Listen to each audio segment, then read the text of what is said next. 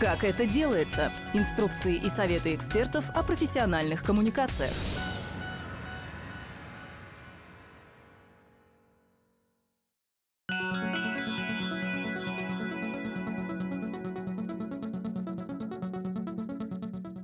Здравствуйте!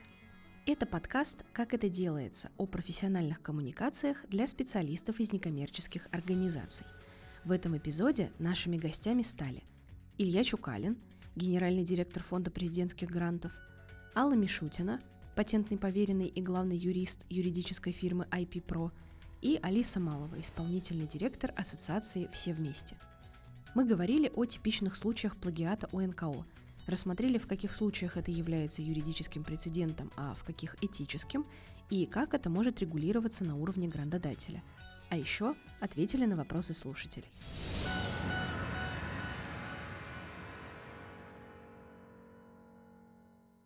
Что именно считается плагиатом в среде НКО? Называют плагиатом примерно все. Если совсем уж широко брать, то есть э, начиная от э, идеи э, и заканчивая там полным или частичным копированием материалов с сайтов, текстов или кусков там, заявок, каких-то информационных там материалов узкоспециализированных, да, там, а, методик а, реализации проектов, методик ведения деятельности. Ну, то есть на одного ответа мы не получили. Там а, больше по-моему, десятка разных вариантов, да, как бы через запятую много-много-много-много. И получается, что, в общем, коллеги под плагиат подписывают, ну, практически любое действие, скажем так, да, относительно своего какого-то контента, своих проектов, которое совершено без, без спроса, да, без какого-то предупреждения, вот, вот все это вошло в понятие плагиат вот у нас по сектору. Ассоциация «Все вместе» проводила целое исследование, посвященное этой теме. Как наши коллеги по результатам этого исследования относятся к плагиату? Относится тоже по-разному, но тут, наверное, деление чуть почетче, да, как бы поскольку большинство сталкивалось с плагиатом, понятно, что эмоциональный отклик есть у всех, кто сталкивался, да, он э, делится на две части. Кто-то возмущен, но говорить об этом не то чтобы очень готов, особенно громко. Кто не сталкивался, тот вообще не очень понимает, о чем речь, вроде как и, и ничего не случилось. Кто-то кого прям сильно задело, и, или, может быть, у кого-то это пошло, например, э, ну, как бы с, в какую-то ресурсную поддержку, да, не полученную ресурсную поддержку, у тех прям эта боль очень очень больная боль.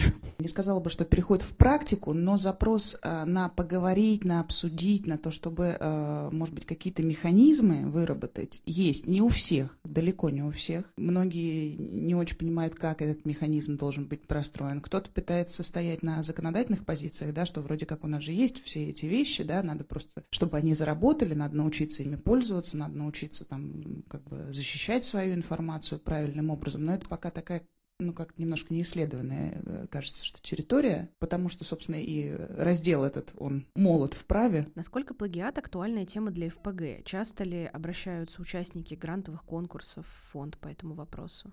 Честно говоря, а, сами проблемы, связанные с а, таким плагиатом, они это десятки, это не сотни заявок, поэтому для нас это не, не, незаметное явление. А, а самое главное, что мы а, мы очень технологичны, поэтому мы это все видим. У нас есть отдельное в рамках э, проведения конкурса, когда идет конкурс, у нас есть отдельное внутреннее совещание по разбору плагиата.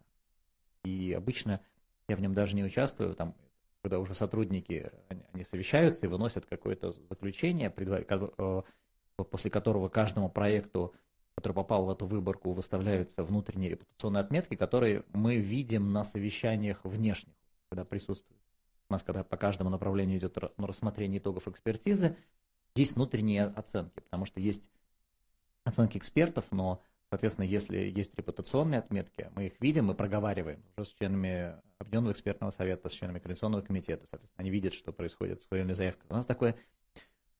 А, и поэтому тут же в чем история? Плагиат – это в некой степени, а, ну, то есть он же бывает разных типов. Бывает воровство, бывает, э, друзья поделились. Бывает, ну, например, одна из самых таких, опять же, форм, которые мы, мы, мы не любим, но очень легко вычисляем, это э, шаблонная заявка. То есть это У нас несколько таких типов, когда, например, там туристическое какое-нибудь агентство говорит, о, мы, смотрите, пускай общество инвалидов районные подают массово в фонд президентский грант заявку, вот прекрасные инвалиды куда-нибудь поедут там, в Петербург по Золотому кольцу, и мы вам форму заявки сделаем. Такой, ну, шаблон есть, мы его легко считываем и, все эти, и маркируем все эти э, заявки. Второй вариант, а ну и то же самое с производителем какого-нибудь оборудования. Весельные лодки, э, еще что-то, опять же, тоже. То есть коммерческая организация подумала, что классная штука, мы сейчас и вроде поможем каким-то общественным организациям, заодно дадим им шаблон готовой заявки.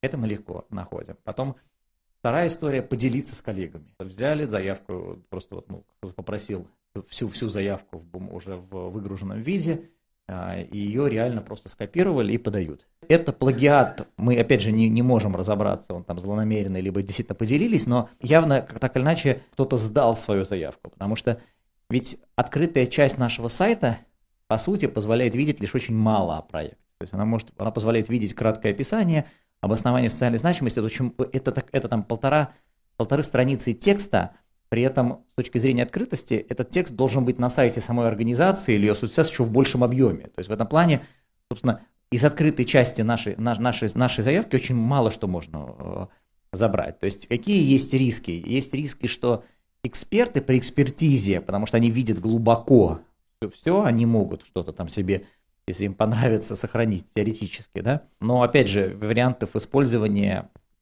у них немного, потому что есть высокая вероятность, что мы, это, мы потом эту цепочку отследим. А как вы отслеживаете похожие заявки? Смотрите, у нас, во-первых, подключен модуль антиплагиата внутри системы. То есть э, каждая заявка, поданная в фонд, сравнивается со всем, со всем пулом заявки, когда-либо поданных, причем не только к нам, но и на все конкурсы, которые используют э, там, ядро нашей системы. Поэтому мы сами с собой ее сравним, ну, а, и еще и с другими конкурсами. И поэтому, и она прям, а, соответственно, электронный модуль показывает процент а, совпадения. Поскольку а, объем внутренней части заявки большой, то есть это как раз там, календарный план, бюджет, то любое совпадение более чем на 50% означает, что практически заявки идентичны. Соответственно, мы по этому проценту, по уровню процента совпадений, уже они попадают в ручную выборку. То есть в ручной выборке остается несколько десятков заявок, где остается только лишь разобраться, в чем, в чем дело. У нас там есть легендарная там команда э, ТОСов в коме, которые там тоже, вот они там прям шаблон, все эти ТОСы там пишут. До этого была еще, еще более легендарная команда, которая писала заявку там про возвращение имен э, там семьям пропавших э, в годы Великой Отечественной войны. Вот, но там, то есть они прям делали шаблон такой, рассылали его в районные организации ветеранов, и там смысл в том, что далеко не все знают, что почти все архивы Минобороны, они открытые. И информация уже давно выгружена в огромном объеме в публичный доступ. И поэтому они хотели то, что уже и так открыто, они хотели это по несколько десятков заявок. Поэтому этический вопрос, он для нас очень важный. Есть еще не то, что мы увидели, а то, что нам написали. Есть же воровство идей. Можно скопировать заявку, а можно, можно скопировать идею. И с идеей чуть сложнее. Почему? Потому что, во-первых, даже если ты когда иногда нам приходит жалоба, что вот смотрите, это проект, прям вот у нас идею взяли. Мы смотрим, а совершенно, совершенно различные ну, описания даже. То есть, почему? Потому что организация, например, взяла идею, но в открытой части сайта нашего они ничего не поймут о том, как она реализуется. Потому что все, что касается реализации, то есть какой бюджет, какая, какой календарный план, какие нужны специалисты, все, вся эта внутрянка, она недоступна э, в публичном доступе, ее нет. Это закрытая информация. Соответственно, никто не может ее выкопать оттуда. Поэтому они будут, и, и, и когда мы сравниваем, получается, что сильное расхождение. То есть ядро, да, вот, ну сама там вот какая-то суть идеи, которая выражена в абзаце, она похожая, но реализация совершенно иная. То есть совершенно иные средства на совершенно иной тип расходов, совершенно по-другому устроена календарная логика проекта, даже логика реализации. Я не представляю себе ни одной жалобы, которая в фонд приходит, даже самые абсурдные, с которой мы не разобрались. То есть плюс, опять же, а, цифровой системы фонда, которая с самого начала была изначально цифровой, заключается в том, что чудесная CRM, она собирает всю информацию. То есть если, если на организацию поступила жалоба, то она в любом случае подвязывается к организации. Просто а, у нас есть, например, там разные цвета кнопочек, которые подвязываются. Если мы проверили жалобу и нашли ее не, не, там, необоснованной, то она все равно будет висеть в истории, а, но просто другой отметкой. Если было 100 жалоб, то тоже у нас, у нас бывает ситуация, когда на организацию начинают жаловаться под копирку. То есть приходят там 100 жалоб, они все одинаковые, абсолютно одними и теми же словами, просто от разных людей. Все это тоже группируется и, и подвязывается к истории организации. То есть мы понимаем, что в течение там, какого-то непродолжительного периода времени на нее была такая вот массовая атака а, на эту организацию. То есть совершенно разное. Бывает, что жалобы приходят не нам, а там на, сразу на имя президента. Она к нам тут же падает, а, и, и, э, и мы, соответственно, тоже ее подвязываем к истории организации. Но в любом случае мы разберемся. Может ли организация как-то понять, что на нее была жалоба? А никак. Если мы не сочли целесообразным запросить организацию. То есть иногда бывает, что мы в ситуации, если мы видим, что ну, без, без, без обращения в организацию невозможно раз, разобрать кейс, а мы обращаемся, а, мы, конечно же, обращаемся в организацию. Но а, надо представлять, что, например, у нас есть публичная оценка результатов проекта, который мы проводим.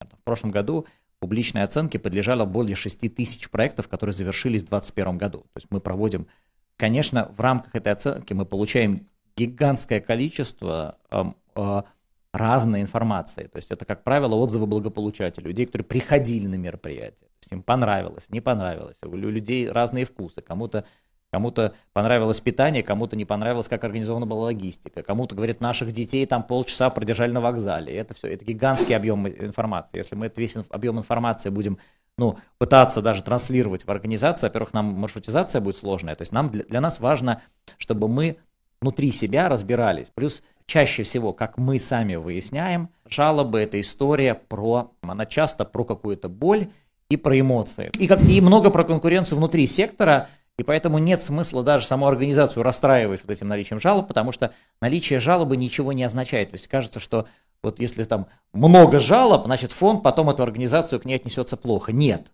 фонд разберется, и потом все эти жалобы просто, то, что они сохраняются в истории, это порой даже хорошо для организации, потому что иногда бывает, что мы видим новую волну жалоб на организацию, и, и понятно сразу предыстория, что э, эти люди уже однажды на нее жаловались, и у них есть какой-то в этом интерес. Борис Пантелеев, агентство правовой информации, «Человек и закон».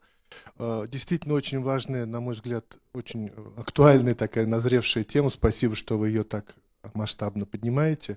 У меня вот какой вопрос. Значит, действительно, в третьем секторе есть проблема, значит, э, претензии по поводу нарушения, будем говорить, авторских прав, да? А по закону авторские права это возникают тогда, когда значит, автор предпринимает меры для защиты, специальные меры какие-то. Он должен обозначить, что он предпринял для э, противодействия воровству какие-то специальные, некие специальные меры. Поскольку вы анализируете поступающие заявки по целому ряду критериев, актуальность, общественная значимость, там, э, масштабность, и есть э, такой критерий, как оригинальность заявки. Да? Вот если вы видите, что, скажем, эта заявка э, обладает некой оригинальностью, ну, претендует на нее, может быть, вам стоит создать некий депозитарий, где вот эти самые заявки, претендующие на оригинальность, и помечать. И, соответственно, в случае, если какие-то конфликты, мы готовы раскрыть эту информацию и выступить уже в суде там или где-то какой-то третейской комиссии э, в качестве э, подтверждающего оригинальность авторской идеи. У нас как бы для, для реализации даже этой идеи у нас база уже есть, потому что это как, вот как в случае с патентами. То есть ты, у тебя приоритет первого. И, и, как правило, мы выясняем, если, ну, когда мы сравниваем заявки, мы, мы, ну, мы, мы все равно считаем базовую исходную заявку, которая была подана нам раньше. То есть если мы, система показывает нам сходство, то, то конечно, первично она, она находит ту заявку, с которой, с которой все началось. Как заявка там 17 -го года или 18 в которой был как раз этот текст, и потом он уже начал появляться в других последующих, но понятно, что приоритет будет у, у этого проекта, мы это увидим. То есть мы, собственно, мы так, это, это одна из историй, благодаря которым мы разбираемся. Когда мы там вот э, э, был форум там, социальных инноваций регионов, и нам нужно было подбирать а, проекты с высокой, высокой инновационной составляющей, мы их так и наискали. То есть мы искали проекты внутри базы с высокими, э, высокими оценками по уникальности. И, соответственно, сразу она нам выдала, и почти и, и, и, мы, очень, и мы угадали. То есть, на самом деле, угадали. Была очень хорошая выборка, мы из нее еще, еще лучшую сделали. То есть, mm. это в системе есть. В принципе, для, ну, для условного вот такого разбирательства, если оно какое-то в каком-то формате будет, у нас информации это достаточно. Здесь просто а, в, в, здесь очень важно, это очень, очень тонко и сложно определить, а, вот кто, как и почему в некоммерческом секторе сделал. Ведь еще у, у нас же, а, а, понимаете, вот это тоже тема авторства, у нас же, у нас же часто случаются конфликты между автором идеи и руководителем организации. Это отдельная там, тема, но а, это довольно частая история для нас. То есть мы там не один десяток проектов у нас развалился из-за этого. Потому что когда человек приходит в какую-то там, ну там, а, а, а, там региональную, в регионе, в какую-то организацию и говорит, слушайте, мы вот тут, а, давайте мы вместе с вами подадим заявку на президентский грант. Ну и в первый, там руководитель какой-то организации маленькой, он говорит, ну, он не особо верит в это. Он говорит, ну пусть человек поделает там, что ему там, что-то там забивает в электронном кабинете, потом, ну, я там только бумажку подпишу, и, ну, и вот ушло там туда. Потом э, выясняется, что заявка победила, приходят, приходят деньги, и руководитель организации, а, а потом, если еще проект интересный, то фонд начинает на какие-то мероприятия, там, в том числе федерального уровня, приглашать за бесплатно именно руководителя проекта, то есть автора проекта, не руководителя организации. Мы вызываем там Петербургский международный экономический форум, у которого бейджик миллион стоит, а мы бесплатно человек. Как говорим, мы еще, еще билет тебе оплатим, мы поселим в гостинице, которая в это время будет стоить там 100 тысяч рублей в день. А, и все, и такой, и сразу, и руководитель организации такой, блин, что-то как-то мимо меня какое-то счастье проходит, а, надо этого автора проекта куда-нибудь подвинуть. А, и внутри организации случаются конфликты относительно, как бы, и автор, и, и нас бывает такое, что нам пишет потом человек, который говорит, а вот заявку писал я, у меня там все забрали. Ну, это, это сложность сектора, и, она, и эта проблема никуда не денется. Она как бы так вот. Как в фонде относятся к грантрайтерам? Вот история с копированием, она ровно, ровно такая же про то, почему мы не любим грантрайтеров. То есть фонд же периодически, то есть ну, у нас нам, у нас дискуссии не прекращающиеся. Нам регулярно приходит наши члены совета и говорят, нет, ну смотрите, в каких-то случаях вот давайте все-таки проговорим, что можно грантрайтинг. Я, поскольку фонд стоит на позициях, что мы, мы а, опять же, как это, а, множество организаций не получили высокие баллы, потому что их заявки написаны грантрайтерами. И мы об этом им не сказали. Говорят, а вот узнают они об этом, что мы им снизили баллы за то, что они написаны грант? Да нет, потому что мы снизим баллы а, за написанную грантрайтером заявку, только если мы абсолютно в этом убеждены. А механизмы, которые мы для этого используем, мы, конечно, раскрывать не будем, потому что а, это только даст э, поле, как это, еще, одно, э, еще одно поле для грантрайтеров разбираться в этой истории. Но а, почему мы их не любим? По той простой причине, что а, организация, которую, которую, которую грантрайтер написал заявку, чаще всего ее не способна реализовать. Она не понимает, что там написано. То есть грантрайтер старается какие-то схватить паттерны и сказать, вот, вот это, вот это, вот это будем делать, а организация потом сама это не понимает. У нас были прецеденты, когда организация, особенно там, там первые годы, когда организация не понимала, что у нее за конкурс такой вот там, мы говорим, а вот у вас в ключевой контрольной точке вот есть конкурс вот этот вот там с, а, ну и как вы его провели, а она не понимала, что это такое. Этим всем лучше не заниматься, потому что в нашем мире сейчас все это в конечном счете только хуже сделает. Поэтому ну, ничего хорошего, это такая история ни к чему хорошему не приведет. Она не приведет к тому, что организация разовьется, она не приведет к тому, что это, ну, а, а проблемы она организация создать может. Ольга Дроздова, агентство социальной информации. У меня в продолжении вот а, разговора про грантрайтеров а, и, ну, как бы дискуссии, наверное, э, последних двух недель про искусственный интеллект и нейросети, а были ли, ну, как бы, попадались ли вам случаи, когда заявки, ну, то есть вы понимали, что заявка написана а, не человеком? Искусственный интеллект способен создать оригинальный текст – поскольку у нас куски текста разбросаны по, по поле, полям заявки, то пока еще он это не может сделать. То есть, и пока он календарный план составить не может. Mm-hmm. То есть он может составить оригинальный, оригинальный достаточно текст, а, но э, все равно это как бы это пока не замещает. Пока, пока мы не, не отловили ни одной такой истории. Ну, какая-то но, защита, но, ну, вы думаете? Но, но, но риски такие мы видим, угу. пока не было, но мы ожидаем. То есть мы, мы, в принципе, понимали, что рано или поздно мы к этому придем. Мгм. Может ли организация использовать свои собственные заявки и дорабатывать их, не боясь, что это будет расценено как плагиат? Ну, например, если в прошлом грантовом конкурсе заявка не прошла. Можно использовать свои заявки и для и как поддержанные, так и не поддержанные. У нас почему-то считают, что нужно на новый конкурс подавать совсем оригинальный текст. Конечно, ну, с одной стороны, нельзя. У нас есть и такие, и такие примеры. У нас есть примеры, когда организация а, получает низкие баллы, мы говорим, слушайте, а почему у вас был такой прекрасный предыдущий заявка, вы бы ее доработали, указали бы, что как вы, какой вы путь уже прошли, там, ну и подали. Говорит, нет, ну мы же, нам же сказали, что нужно абсолютно другое. Кто вам сказал? Такого требования нет. Другой вопрос, а есть, а, а есть полностью противоположная, более, значительно более худшая штука, когда организация ту же самую заявку слово в слово подает. Просто скопировала и ее, ее жахает. А вот. Понятно, что, конечно, свой собственный текст – это ваш оригинальный текст. Вы его должны просто перерабатывать. На основе него, если она не получила, тем более поддержку, значит, нужно понять, что в нем не совсем так, конечно, его дорабатывать. Конечно, свой текст автор может что угодно с ним делать, и уж точно от него от- отступать-то не нужно. То есть, ну, Мгм. понятно, просто не надо его в тупую копировать, и, то есть надо дорабатывать, э, усовершенствовать его. А как ФПГ относится к проектам с одинаковыми названиями? В принципе, нормально. То есть у нас э, было всего несколько случаев за всю историю фонда переименований названий проектов. То есть э, переименований названий проектов у нас было только в как раз случае, если, ну, то есть это как раз был прецеденты, когда было защищенное наименование проекта. То есть мы то есть на- наличие названия проекта нарушало зарегистрированный товарный знак или знак обслуживания. То есть у нас было, но и таких случаев было там два или три, и еще было 10 случаев, когда мы получали жалобу патентного поверенного и не согласились с ней, и патентный по- поверенный напугался и не пошел никуда на нас дальше жаловаться. Алла, что в итоге такое плагиат с точки зрения закона? Рассмотренные ситуации и кейсы – это плагиат или нет?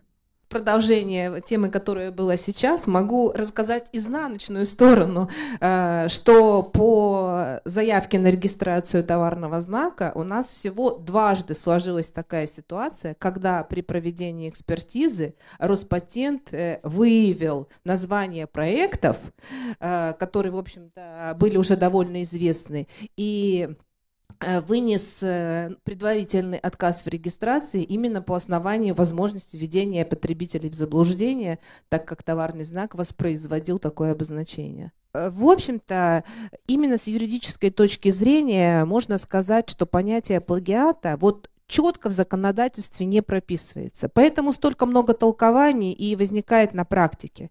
Э, Фактически плагиат у нас э, упоминается в Уголовном кодексе, 146 статья, э, в которой он идет как понятие синонима нарушения авторства. Плагиат всегда расценивается как умышленное действие. Оно может выражаться в разных формах. Основная форма плагиата – это, конечно, полное копирование чужого произведения без указания автора. Второй вариант – это использование фрагментов из произведения. Ну и третий вариант – это, в общем-то, когда возник спор между соавторами, кто-то указал только себя, а соавтора не указал. Вот это три основные формы, но в первую очередь надо запомнить, что э, это все-таки речь о нарушении неимущественных, то есть личных авторских прав. Это не про коммерческое использование, не про имущественную составляющую. Это уже все идет слеза, следом. Ну и можно как разновидность э, плагиата, конечно, рассматривать и там автоплагиат, о котором сейчас уже шла речь, но в данном случае нарушение прав лица, конечно, нет, потому что это лицо одно и то же. Но это некий вред э, репутации этого человека, этого автора, когда он свои старые произведения, проекты пытается выдать за новые. Если вернуться к теме сегодняшней встречи, все-таки тиражирование идей, давайте э, будем отталкиваться от того, что сама по себе идея авторским правом не охраняется охраняется конкретное выражение. То есть и поэтому в любом проекте, в любом мероприятии, вот э, часто к нам с такими вопросами приходят и, и благотворительные фонды, и коммерческие организации.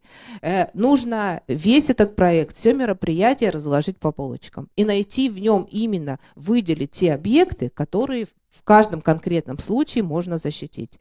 Если там есть товарный знак, значит, будем регистрировать товарный знак.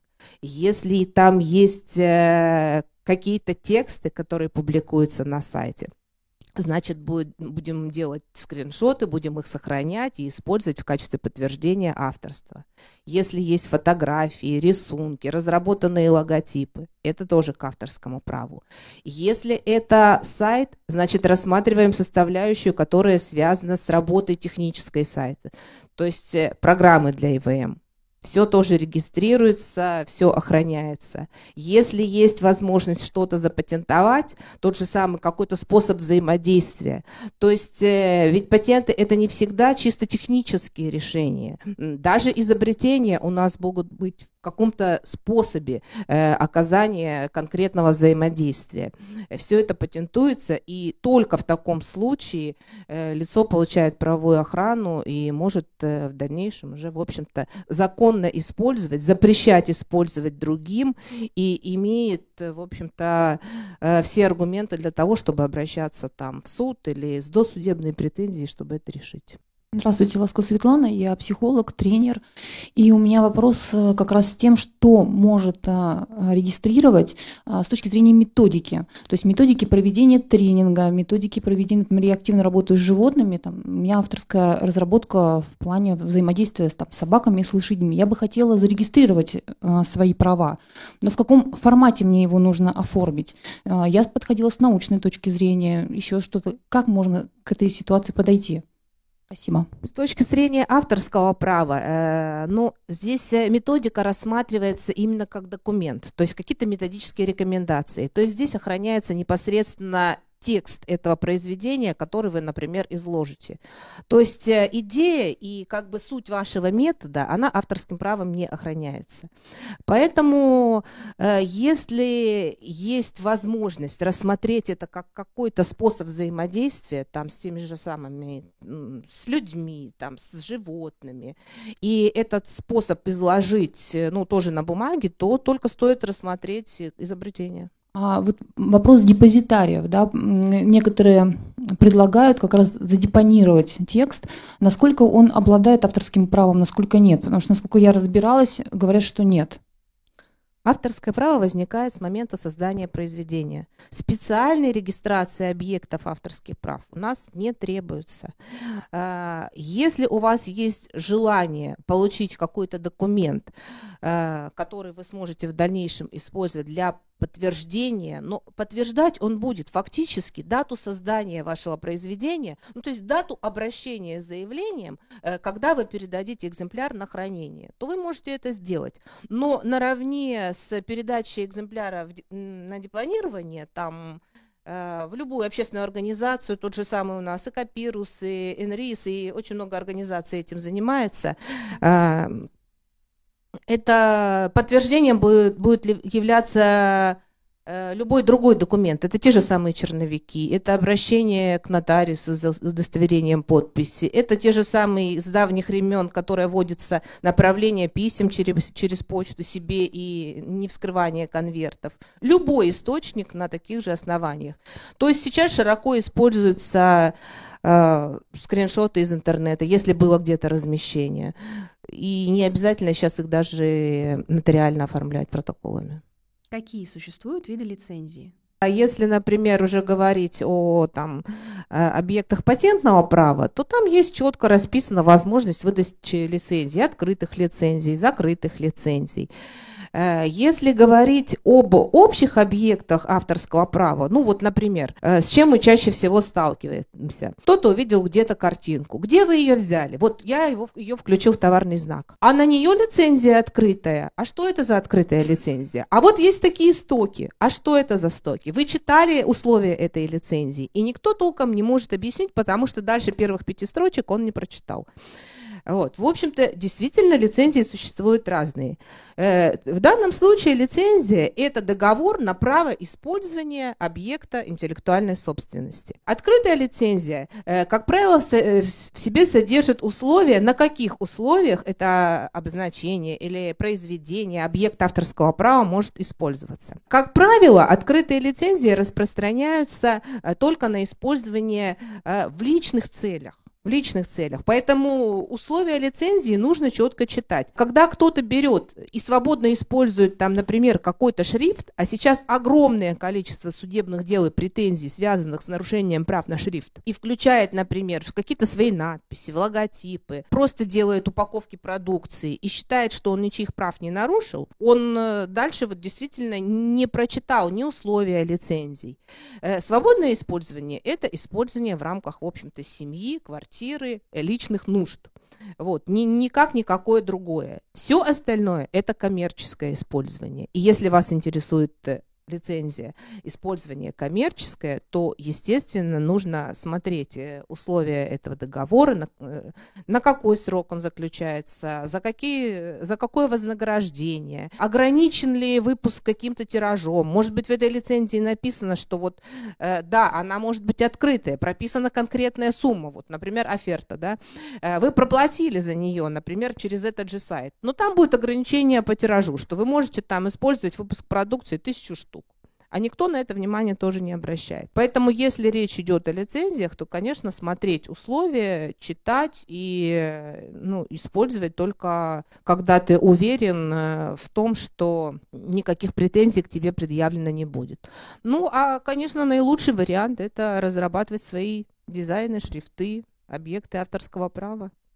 И, конечно же, заключать обязательно письменные договоры, потому что очень часто приходит, когда все это было на, в рамках договоренностей, а через какое-то время отношения рушатся, портятся, и все это доходит до судов. А как все-таки быть, если ты намеренно распространяешь материал для широкого использования, но при этом не хочешь, чтобы его присвоил кто-то другой? Если у вас есть э, цель, чтобы ваши тексты, при условии, что они действительно обладают творческим характером и может, э, могут расцениваться э, как объекты авторского права, то, естественно, при публикации есть определенные требования ну, к тому же самому самому цитированию, как оно должно происходить, э, какие ссылки должны быть на, на ваш сайт или на э, инф, информацию, где она размещена. То есть, если мы просто там, не знаю, внизу на сайте мы пишем, да, что все материалы как бы с данного ресурса, э, там, при копировании сохранить там ссылку на источник. Ну, у вас, в общем-то, и никакой другой возможности и нет. То есть это предупредительная маркировка, а, а, о которой вы всех уведомили о наличии авторских прав, э, ну, если это действительно оригинальное произведение. Вот если это перейдет в плоскость уже судебного спора, то там придется доказать, что этот объект являлся объектом авторского права, потому что огромное количество споров, рассматриваемых судами, когда, например, берется из того же самого там произведения или проекта только название или аннотация к нему, и в таком случае суд, э, расценивая, как это было размещено, э, с какой целью это было размещено, он оценивает эти действия либо как нарушение авторского права, либо, например, как деятельность информационного посредника, э, когда, в общем-то, компания хотела просто донести информацию, и в данном случае никакого нарушения за этим не стояло. То есть никакой коммерческой выгоды или э, там привлечения клиентов э, в свою пользу не последовало. Аня Жданова, фонд «Жизнь как чудо». Э, я представитель пресс-службы, как пиар-менеджер, и у нас часто ситуации, когда мы сотрудничаем со СМИ, либо газеты печатные, либо онлайн-СМИ в интернете, и мы пишем статьи, в том числе и я, вот это прям авторское право, вот я пишу статьи, и СМИ забирает эту статью, а вот потом как? Можем ли мы э, себе на сайт эту же статью, вот, ну, в нашу рубрику статьи, вот слово в слово вот э, опять выложить? После того, как выложит СМИ. Ну, при том СМИ мы предлагаем оригинальную новую статью. Вот как быть в этом случае? Все зависит от того, на каких условиях вы с этим СМИ работаете. То есть их нужно обговаривать, да, Конечно. условия? Конечно. Чтобы не было проблем. Вот, и, и лучше всего кажется, что в договоре, да, мне кажется, да. не, не просто словами поговорить, да, а чтобы mm-hmm. это было как-то конечно. документально закреплено, как раз то, о чем вот Алла говорила, что да. договоренности может, могут быть любые, да, но времена меняются. Вот, э, ну, не далее, как э, месяц-два назад было решение кассационной инстанции суда по интеллектуальным правам по похожему спору, когда, в общем-то, автор статьи дал разрешение на включение его статьи в некий сборник. И сборник был опубликован. Э, после этого автор этого сборника, редакция разрешили публикацию на сайте какого-то еще партнера. И сложилась такая ситуация, что авторы обратились в суд, и они этот суд выиграли. Потому что, в общем-то, право на использование на иных сайтах они не предоставляли. Алла, еще один вопрос вот такого практического характера. Вы, как поверенный, ищете по заданию пострадавшей стороны э, примеры э, незаконного использования авторского права в других сферах. Когда речь идет, скажем, вот о логотипе или о методике, то вы говорите, что вы выясняете степень заимствования, оцениваете, насколько э, это э, э, соответствует оригиналу или украдено у автора, да? То есть здесь вопрос именно о э, степени э, схожести возникает, правильно? То есть это ведь может вот быть э, через дефис написан, там в кавычках написан, другим шрифтом написан, но то же самое, да?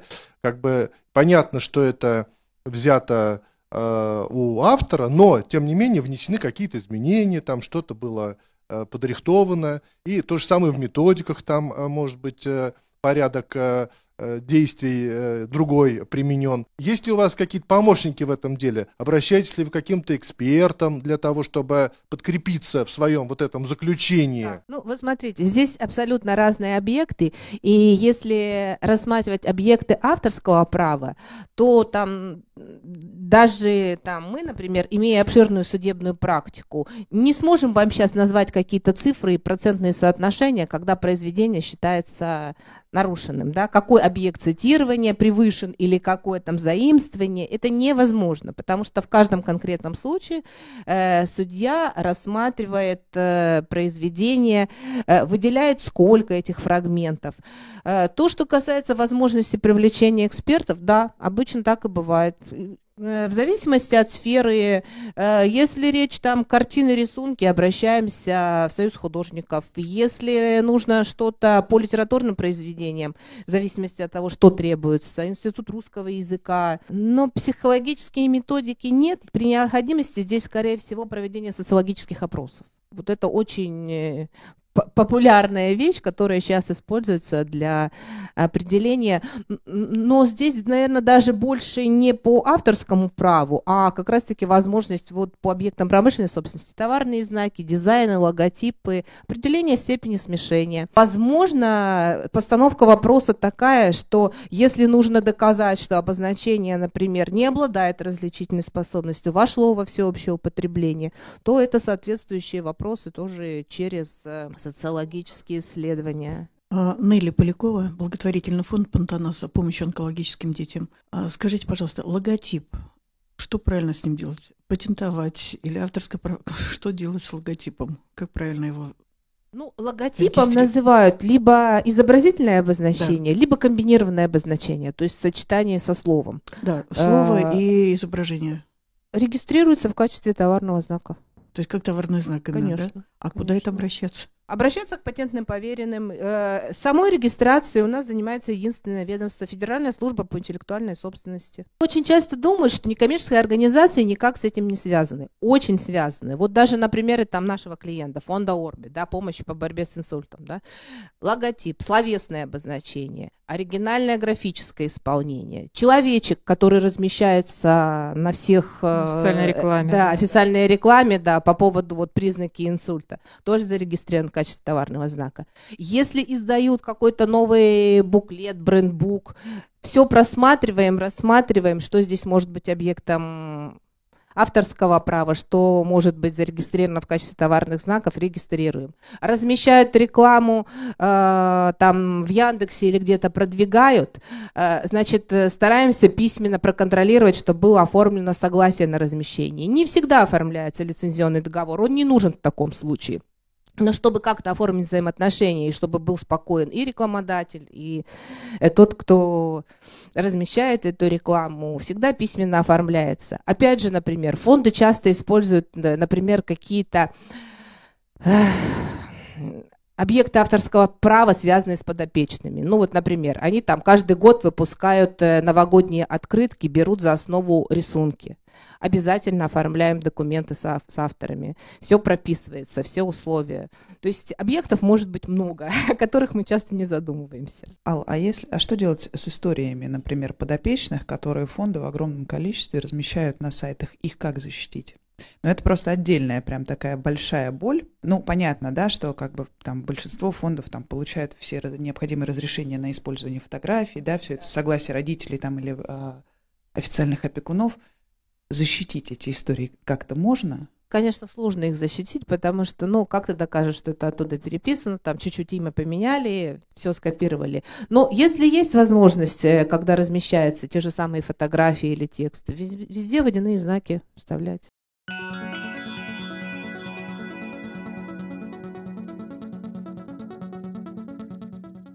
Этот подкаст был записан по мотивам встречи медиаклуба «Оси Благосфера», прошедшей в рамках проекта НКО «Профи. Информация, знания, практики», который реализуется при поддержке Фонда президентских грантов. Полную версию встречи вы можете посмотреть на нашем YouTube-канале. Слушайте этот и другие наши подкасты, а вы знали «Не пустой звук» в случае необходимости и третье место на любой удобной подкаст-платформе.